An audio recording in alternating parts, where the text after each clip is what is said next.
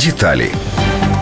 Основна стаття витрат середньостатистичного українця витрати на харчування. Вони складають більше 47%. При цьому купувати стали більш дешеві товари, однак за умови зростання цін відсоток витрат на харчування збільшився. На другому місці витрати на житлово-комунальні послуги майже 15%. Трохи менше українець витрачає на транспорт 10%, приблизно 7% на алкоголь та цигарки. Майже 4% своїх доходів українець витрачає на культурний відпочинок.